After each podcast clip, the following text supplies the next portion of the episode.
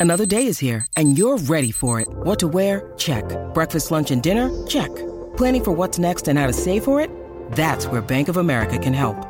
For your financial to-dos, Bank of America has experts ready to help get you closer to your goals.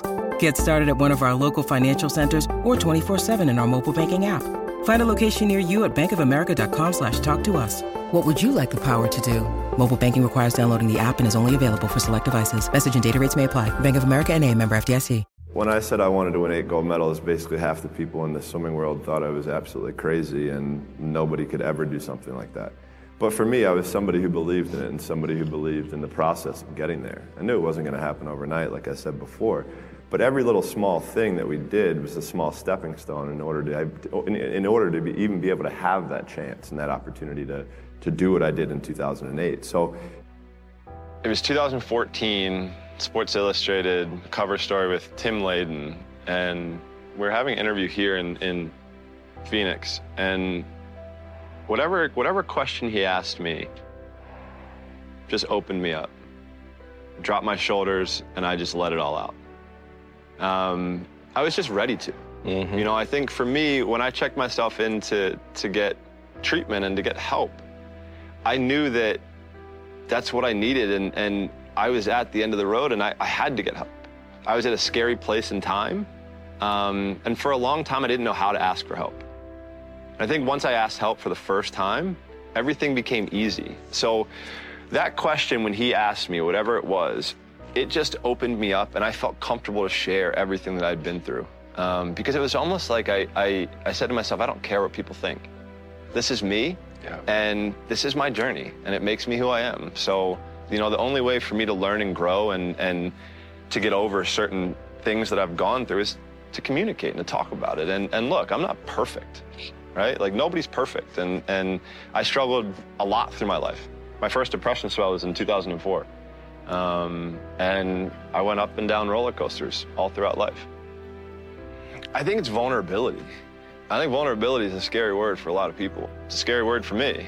You know, I remember when I checked into a treatment center, I was shaking when I went in there. Because I, I, didn't know what I'm getting myself into, but I wanted help.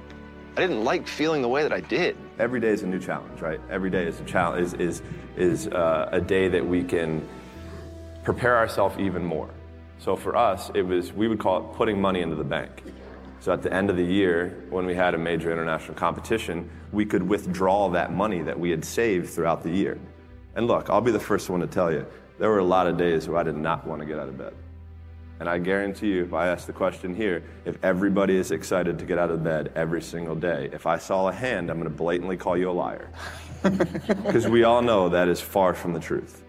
But if you have those little small goals, those little small things that get you excited when you don't want to, it's going to make it even better and even easier at the end when you're getting ready for a presentation or the end of the year or this or that, whatever event you're leading up to. It's going to make it so much easier. And I think if you look at the greats in anything that, uh, in any walk of life, the greats do things when they don't always want to.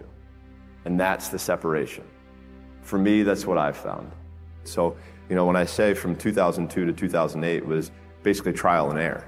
So for me, in 2002, that's really when I started amping up my uh, event schedule where I was swimming four to five individual events and having a couple relays at Pan Pacs, World Championships, um, major international competitions throughout those that, that time frame. Because at that time, at the Olympic Games, that's a tough, I mean, that's where I think the real truth comes out. Because I think there are a lot of people who are very talented who can make it there.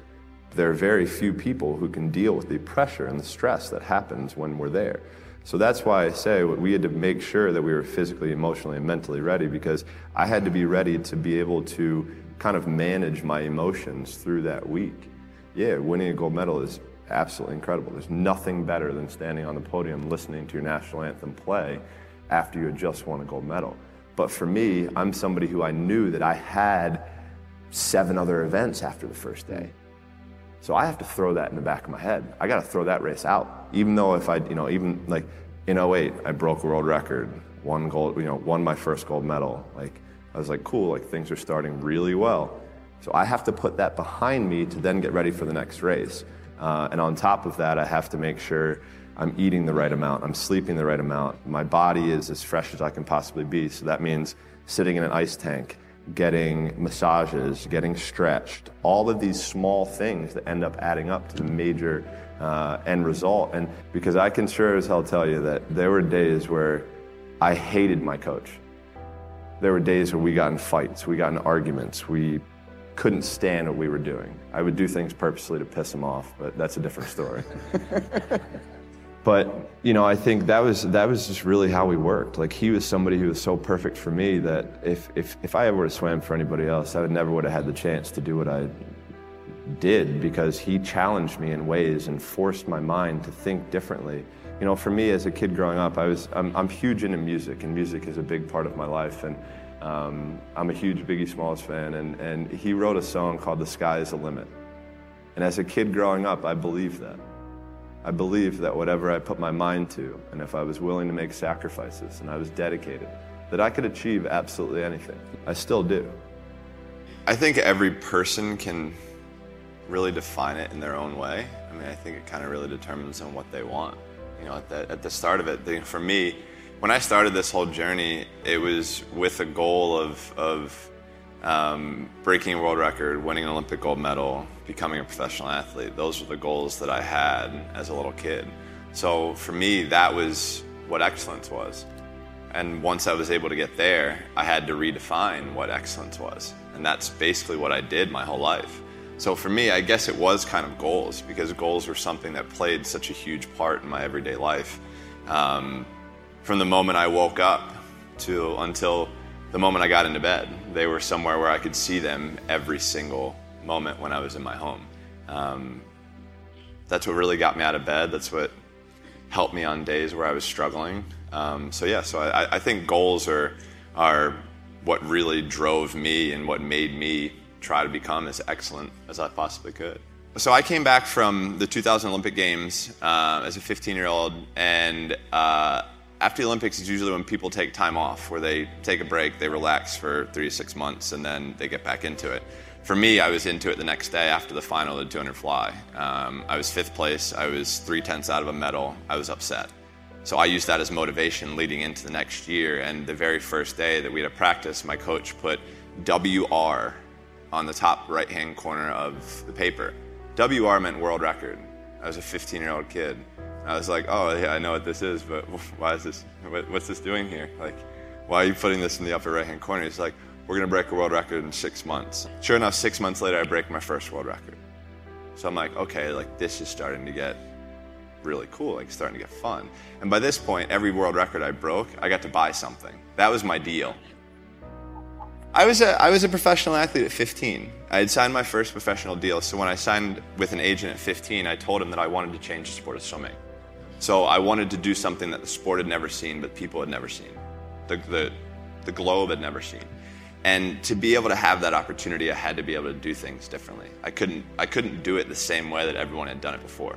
So for me to go five or six straight years, that meant I had 52 extra days a year.